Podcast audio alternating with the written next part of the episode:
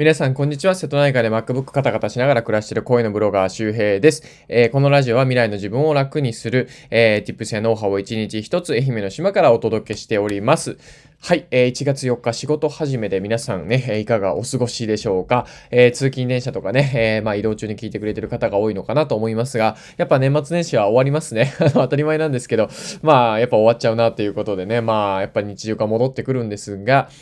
えー、まあ昨年はね、いろいろコロナとかでいろいろバタバタして、結局まあ2021年の始まりもですね、まあなんかあの、東京都とか埼玉とかがあってね、あの、国になんか要請するたらなんたらで、まあコロナで始まっているのかなという感じで、まあ2021年の終わりがね、どうなってるかまだわかりませんが、えー、コツコツ淡々とやっていくしかないなということでございます。で、今日のお話は何かというとですね、ビットコインは怪しいから買わないって人が犯している間違いというお話をします。で、これは、あの、勘違いしないでほしいんですが、ビットコインを買えというわけではないです。まあ、あの、僕は買ってますけど、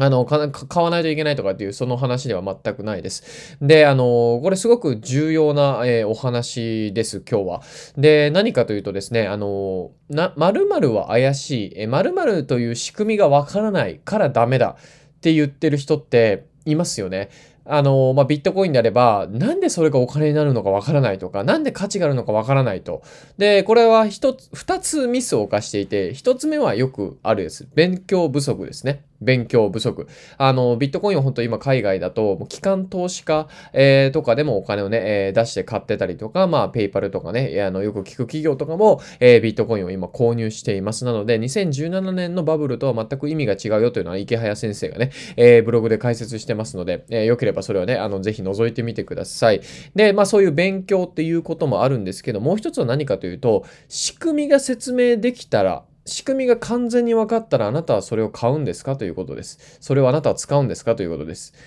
うん。えー、皆さんが乗ったことありますか？新幹線、えー、飛行機、ありますかね、えー、車、ね、自動車、マイカー。その動く仕組み、新幹線、飛行機、車が動く仕組み、あなたは全部解説できますか？仕組みを説明できますか？どうですか？多分ね、わかんないですよね。僕 MacBook 使ってますけど、あの MacBook の仕組みいまいちよくわかってません。そう。あなたが今使ってる、それこそこの voicy を聞いてるこの仕組み、なぜあなたは僕の声を、えー、そのスマホからまたはイヤホンから聞けてるのでしょうか？説明できますか？でできますか？できてますか？できてないのに、もし voicy を使ってるのであれば、なんで使ってるんですか？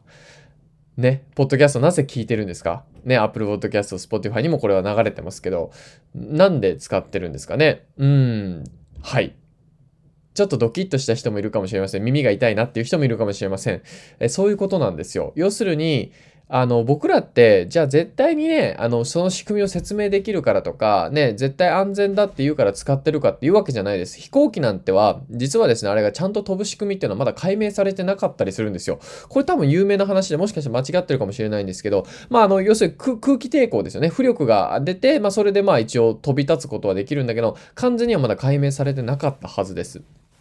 えもしかしたらちょっと古い用語でも完全にね、解明されてるかもしれませんけど、そう。なんですよね。あの、なんだろう、こう、スイカとかのね、ピッてやる。あれもさ、まあ、ピッてやったら決済できるよって分かってる。分かってるけど、じゃあそれが本当に細かくね、説明できるかってことどうですか？じゃあビットコインっていうのはデジタルゴールドって言われてます。要するにデジタル上の金と言われています。ね、金には価値がありますよね。それは現実世界でも一緒です。だったらデジタル上でも金ってね、買っといた方がいいんじゃないのってなれば、それをスッと理解して買う人もいれば、いやって思って買わない人もいるんですよ。で、この時に、さっき言った仕組みがわからない。なぜそれが価値になるのかわからない。説明できないから買わないっていう人は、まさに今あなたが使ってるサービスや、ね、乗り物、えー、なんでそれあなたは使ってるんですかってことになるんですよね。うん、おかしいじゃないですか。説明できて、えー、できるものすべて使っ、ね、説明できるから使ってるんだったらいいんですよ。でも説明できないものも使ってるはずなんですよ。じゃあ、ビットコインと新幹線の違いは何なんだってことですね。結論言いましょうか。結論言いましょうか。周りに使ってる人がいないだけです。はい。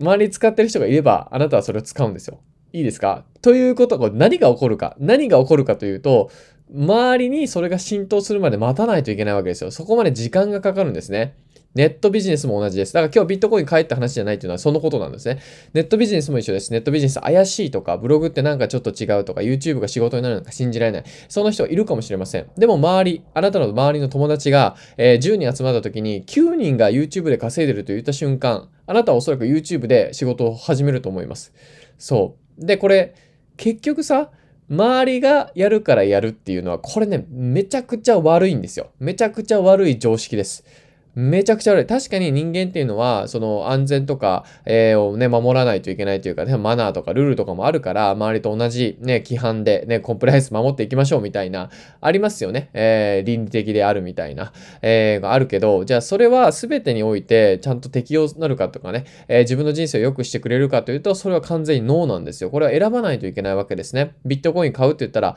まあ周りの9人は持ってないでしょう。ほぼほぼね。ほぼほぼ持ってないでしょう。100人ぐらいになったら多分2、3人もしかししたら持ってるかもしれません。そんなもんですね。うん。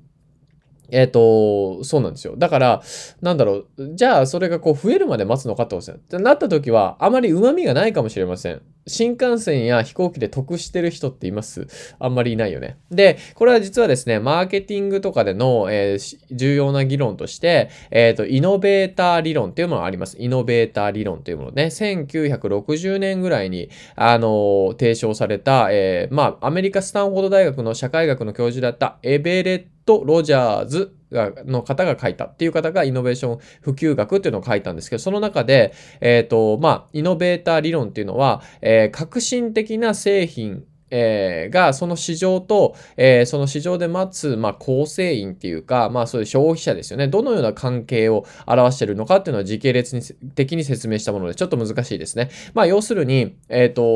も、もの、ある商品、プロダクトが、えー、どこまで浸透すれば、あとは、勝手に伸びていくのか、市場が広がっていくのか、で逆にその分岐点はどこなのかっていうことを表したものですね。で、その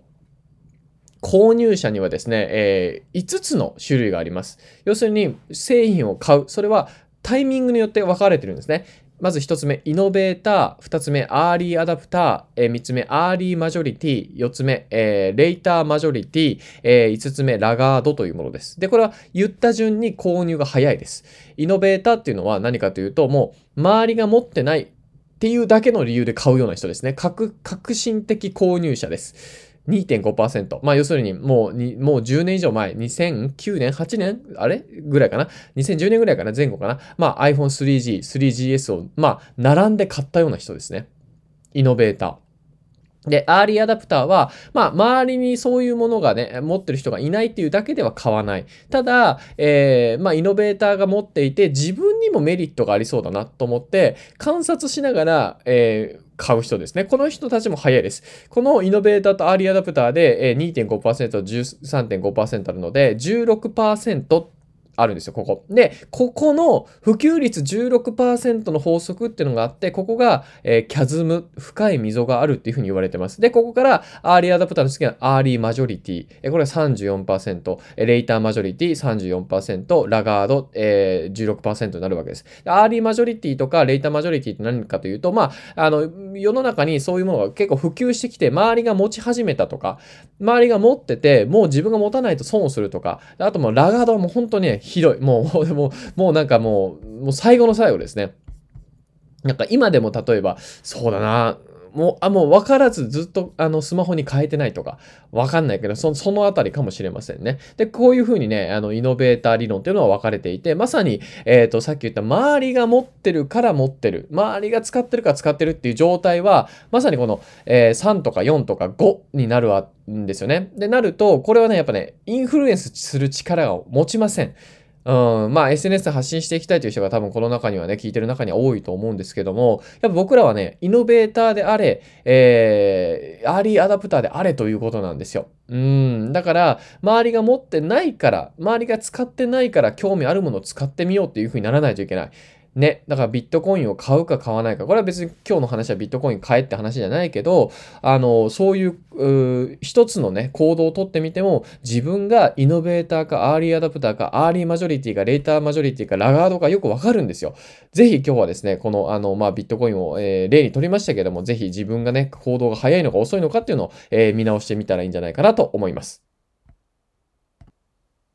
はい、えー、というわけで今日はですね、えー、まあビットコインをどう思ってるかどうか、まあ今日ギクッとした人もいるんじゃないかなと思います。僕もね、えっと、これ昔言われたんですよね。あの、なんかすべてこう自分が仕組みとか、あの、すべてね、説明できるからそのものを使っているのか、えー、どうなのかっていう。ことですよ。うん、もうギクッとしすぎてですね、あ、なんかこう自分が新しく始めようとか、えー、そういう時になんか弱い自分がいるわけですよ。だって自分これ仕組み説明できないじゃんって、怪しそうじゃんとかってね、言って、なんか逃げる、えー、時があったんですけど、まさにね、この言葉を聞いて、あ、自分は結局、あの、今使ってるものもちゃんと説明できない仕組みもわからないのに使ってると。結局それは周りが使ってるという理由だけで使ってるんだっていうね。もうこの、まあ、後手後手のね、なんだろう、こう、受動的な生き方をね、していたわけですよ。まあそうじゃなくて、やっぱこう、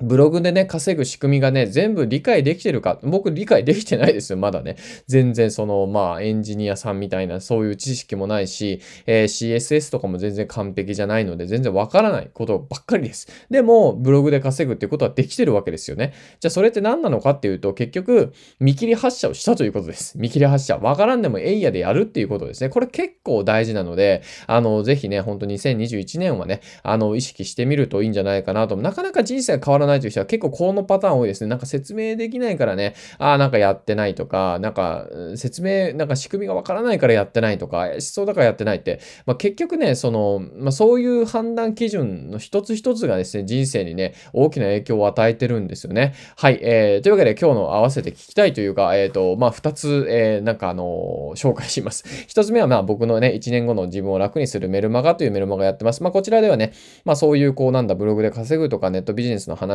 をメインでしておりまして、あとはまあ、マインド面とかもそうだし、えー、まあ僕も勉強してるので、今ね、 DeFi というね、分散型金融のね、勉強をちょっとずつ始めてます。えー、こういったあたりもまあ僕は勉強して、うまく説明できるようになればですね、メールの方でも届いたりとか、えー、すると思うし、あの、まあ、あの、登録は無料なので、えー、ぜひ、えー、今登録すると3つプレゼントがもらえます。えー、そのプレゼントの中身はね、登録するとわかるので、えー、ぜひ覗いてみてください。あの、登録してプレゼント微妙だったら解約しても全然大丈夫なので、いつでも解約できますので、えー、1つ目のリンクはメルマガ登録の無料、えー、リンクでございます。で、2つ目がですね、はい、ビットコインですね。はい、ビットコイン。あの、さっきね、ビットコインを買えっていうわけじゃないと言ったんだけども、まあ、こういうふうにね、まあ、ビットコイン1つ取って、えっ、ー、と、行動、えー、してみるっていうのはね、すごく大事かと思います。僕も初めて買ったのは2017年でした。。えー、ビットコインの FX でですね、かなり損を出して、えー、痛い目にあってですね、まあ、あの、30万円ぐらい確かね、あの、失ったのかな。うん、懐かしい。でも僕は今ね、ビットコイン買って、えっと、2000、あ2020年、あの、去年18万円入金したものが、まあ、今日時点で、えー、だいたい50万円ぐらいになってますね。すごいよね。27万円ぐらい増えてるってことですか？えー、言い過ぎ、32万円ぐらい増えてるのか？あすごいですね。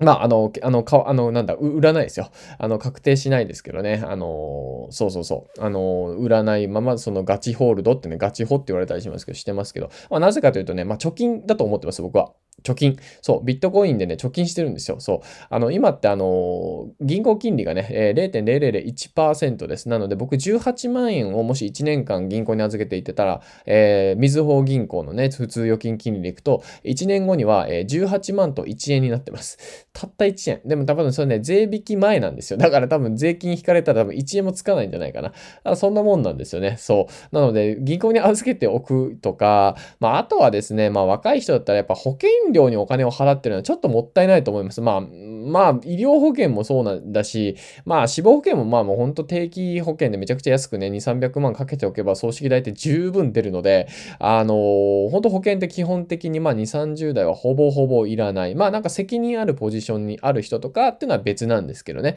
まあ、あのー、まあ、まあ、まあ、月1万円以上かけてるとちょっとね、その、まあなんだ、その貯蓄型とかじゃない限りね、